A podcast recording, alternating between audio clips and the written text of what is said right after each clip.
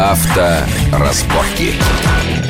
Итак, мы продолжаем обсуждать автомобильную тематику, и мы остановились на том, что сервисные центры, аккредитованные сервисные центры, которые в дальнейшем, возможно, смогут выдавать талоны техосмотра для покупки полиса ОСАГО, будут нести, соответственно, очень высокую ответственность за качество выполненным ими работ. Вот до этого решения все равно мы все чинили машины в тех или иных э, центрах. Несли ли они какую-то реальную, реальную, подчеркиваю, не формальную на бумаге юридическую ответственность, если они что-то сделали не так? Например, они плохо там прикрутили колесо. Или у вас отказали тормоза, и вы попали в ДТП Через... при выезде из центра. Вот в таких случаях вам легко доказать их вину, относительно легко. А как? Они скажут, Конечно, все нужно... было хорошо, а вот он наехал на кочку и Не-не-не, там ситуация другая. Там на самом деле, э, извини, Олег, что перебил, там на самом деле система какая?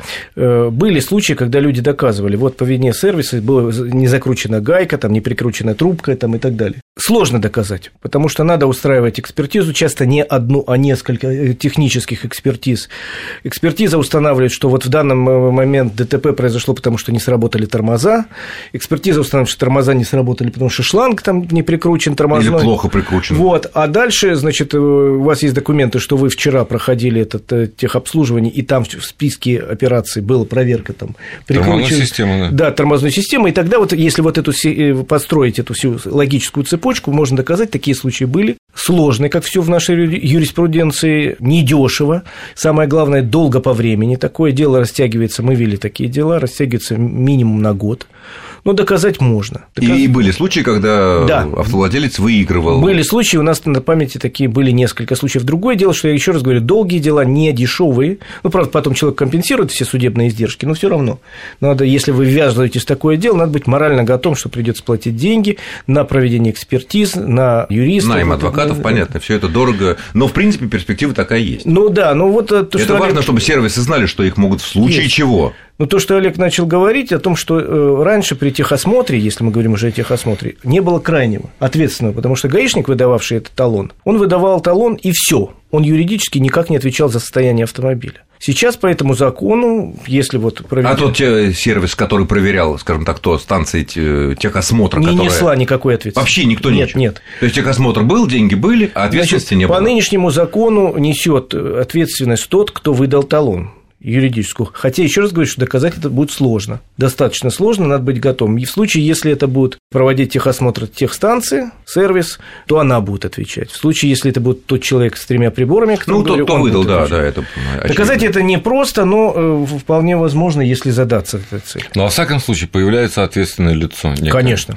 Которого всегда найти сложно в реальной жизни. Нет, э, важно то, что хотя бы на бумаге формально в законе формально, да. сказано, потому что если, как ты говоришь, в предыдущих законах законах, правилах, что там было, ни, ни не отвечал ГАИ, этот ни пункт, никак пункт, за... ни, ни за что, то теперь хотя бы есть это в законе, это большой прогресс. Хорошо, а вот э, на цивилизованном, скажем так, Западе, вот эта вот система, как она работает? То вот так она и работает. Именно сервисы.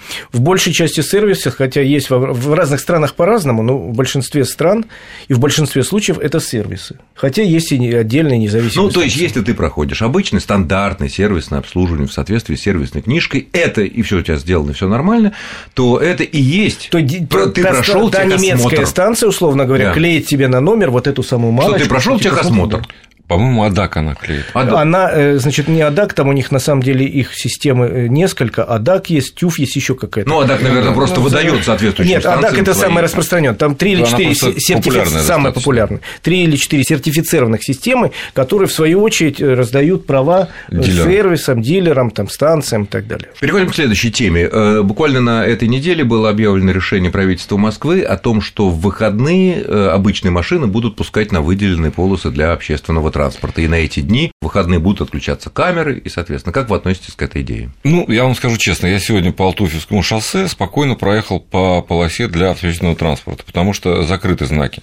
Э, надо э, понимать, не везде они введены в строй, скажем так. Хотя знаки есть, но они залеплены. Хотя вот бывает, можно... бывает, что сильный ветер вводит в строй этот знак, сколько я видел, болтается. Вводит в строй, совершенно правильно. Совершенно...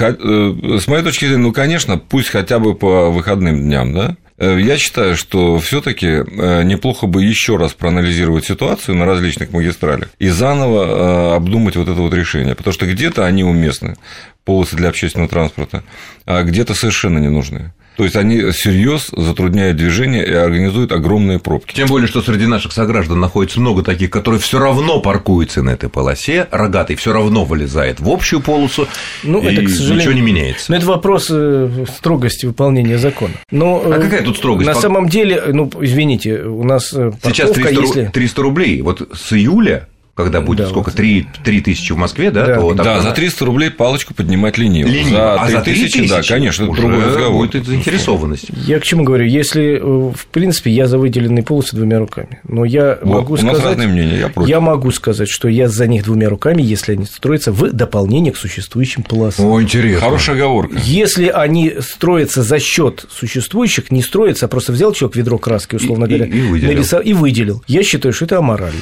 Более того, не везде это сделано без безопасно. Безусловно. В ряде случаев с Ленинградки под мост, вот как МКАД переезжаете, сразу же вам в город надо свернуть, не прямо по Ленинградке ехать, вы должны успеть повернуть, пропустить э, параллельно движущийся транспорт буквально на 10-метровом или 15-метровом отрезке. Разрыв. Это просто опасно. Да, Если соблюдать правила. То же самое на Алтуфьевском, то же самое на Волоколамском э, шоссе. На Волоколамке, кстати, немножко получше. Если взять стоит. Ленинградку, по обочинам масса офисов, магазинов, ресторанов, каких-то мест притяжения транспорта. Съезды где должны быть. Их там нету. Те люди, которые рисовали эту полосу с ведром краски, они же об этом не знали, они вообще ничего не знали. Им сказали, нарисуйте эту полосу, Но даже... и у нас будет выделенная Скорее полоса. всего, они не могли понять русский язык, который им объясняли, что Почему это говорю, что это Другое очень... дело, что на той же Ленинградке в очень многих местах организовали официальные парковки как бы на тротуарах да, и туда есть подъезд. Вот. Вообще, очень сложная наука организации общественного движения. Это серьезная наука, которую у нас нигде не преподавали последние десятилетия, нигде не изучали. А очень много чиновников, не имеющих не то что специального образования, а близко даже к этому, решают, вот, вот вы решили, что весь город покроем полосами для общественного транспорта. Весь город. Причем неважно, е, ну, есть, как сказал Олег, нужда в этом общественном транспорте на этом проспекте или нет, просто заодно за компанию. И вот у нас покрыли все. А теперь думает, а как же вот так отступить, чтобы не оправдывать, что мы типа поспешили, да. сглупили. Выходные давайте, пустили. Давайте да? выходные. Но с другой стороны, мне кажется, это было после 11, такая, да. поли- политическая, да. такая политическая воля, чтобы заставить людей пересесть на общественный транспорт, а для этого дать общественному транспорту возможность двигаться это... быстрее обычных автомобилей. Вообще, это старая советская идея, абсолютно лишенная смысла, с моей точки зрения. Не заставите вы людей пересесть на общественный транспорт. На Западе заставили? Не, заставили. Не заставили на Западе, ведь честно. Если говорить о Европе, не заставили, а дали людям возможность возможность. Америку тем более. В Америке там вообще но не параллельно этому, параллельно этому высокие цены на парковки. Они есть парковки, но цена достаточно высока. Нет, одну секундочку, вот вы говорите высокие цены на парковки. Цены на парковки в Гамбурге ниже, чем цена на парковку в Москве. Я это ответственно заявляю. Ну, сравнивать Гамбург и Москву. Цена на подземной парковке. В Париже дешевле. Цена на подземной парковке на Елисейских полях. 3 евро в час. Нет, на Елисейских полях. Пятерка. 5 э, евро в час, значит, 200 рублей. То есть на, на работу... подземной парковке. Если мы приехали на работу на 8 часов, стандартный офисный рабочий день, значит, мы заплатили 200 рублей на 8600 рублей. Не всякий лох, лохоклерк. Никто и даже... из парижан не ездит, конечно, туда и не ставит О, машину. Не ездит. Это только туристы. Только Правильно. туристы. А почему не ездят? Они ездят, потому что, еще раз говорю, людей не, за... не пересадили силой на общественный транспорт. Им дали альтернативу, и человек посчитал и выяснил, да. что выгоднее машину держать там. Потом он садится в достаточно приятный автобус, который Или ездит по расписанию по электричку, да? которая ездит по расписанию, и едет куда надо в парижском метро, извините, станции через каждые 500 метров, там дойти от станции легко, до станции легко, и это не только в Париже. Так, может быть, тогда наши власти именно этого хотят и добиться? Они именно этого хотят, но действуют дубиной, хотя надо действовать скорее пряником. И опять же, Рублём. вот все таки Елисейские поля – это любимая парковка Игоря, я так понимаю. А я люблю парковаться у опера. Так. Там день, сутки стоит 23 евро, сутки. Ну, евро в час примерно. Евро в час примерно, да. Да проблема в том, что у нас... Евро в час – это нормально. Это нормально, но проблема в том, что евро в час можно даже во время работы оставлять машину. Совершенно правильно. Если так, среднего уровня. Но проблема в том, что у нас этих парковок просто нет. Вот я о чем и говорю, что если вы говорите, пересаживаем на общественный транспорт, параллельно с этим должна сразу возникнуть огромная система перехватывающих парковок. У нас пока их меньше 10 в Москве.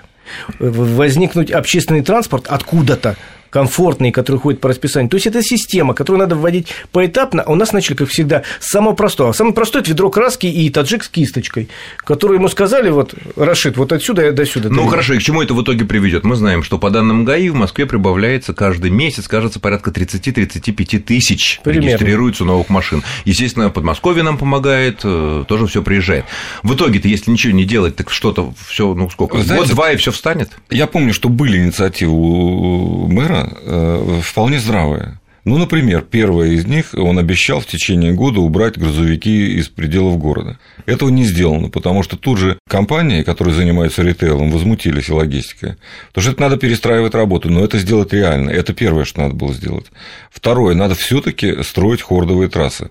У э, Института транспорта э, московского полно таких разработок. Я думаю, что у вас в программе выступали сотрудники и научный руководитель, там Блинкин есть такой, который ну, Блинкин, очень да. хорошо все рассчитывает, он доказал, Но что... одно дело говоря... рассчитать, другое найти деньги на... Затем, вот мы обсуждали, э, причем достаточно такая тема актуальная, съезды, э, съезды и выезды с кольцевых дорог, в первую очередь с МКАД и с третьего кольца. Вот их надо сделать отдельными, особенно ничего не перестраивая, особо вложений не делая, просто надо сделать так, чтобы она начиналась, этот съезд за километр, он был э, ограничен. Если ты вовремя не перестроился, все. Ну, поезжим, да, дальше то есть, поехал, да. Вот ну, то есть, стандартный западный вариант. Стандартный да. западный вариант, совершенно правильно. В отличие от наших клеверов, когда все друг другу мешают, все съезжающие Конечно, мешают. Более того, на поворот выстраиваются, как у нас принято, в четыре ряда. То Вообще есть, конечно, все образуется уже. просто ну, немыслимая пробка. И если у нас последние буквально полминуты, э, в чем вы видите выход? Такой, если одной строчкой. Ну, Все-таки больше запрещать или что? Нет, одновременно или... это комплексная мера, нельзя увлекаться одной только вот а, одну, одним решением. Подход. Да, вот только рисовать эти выделенные полосы. Надо параллельно делать несколько действий. Да, это дорого, это сложно, но проблема слишком запущенная. Но, может быть, чтобы ее решить только ударом топора. Ситуацию... И еще думать и спрашивать специалистов. Ну, это вот, всегда, всегда полезно. Но еще надежда, что а, когда с 1 июля по 3000 рублей в Москве будут брать за парковку рядом с зеброй или на зебре, что мы встречаем сплошь и рядом, может быть, будет лучше, иначе наши люди не понимают. Ну что ж, на этом мы закончим. Я благодарю моих гостей. Это Игорь Маржарет из журнала «За рулем» и Олег Осипов, независимый автоэксперт, редактор сайта Осипов Про. С вами был Александр Злобин. Всего хорошего. Авторазборки.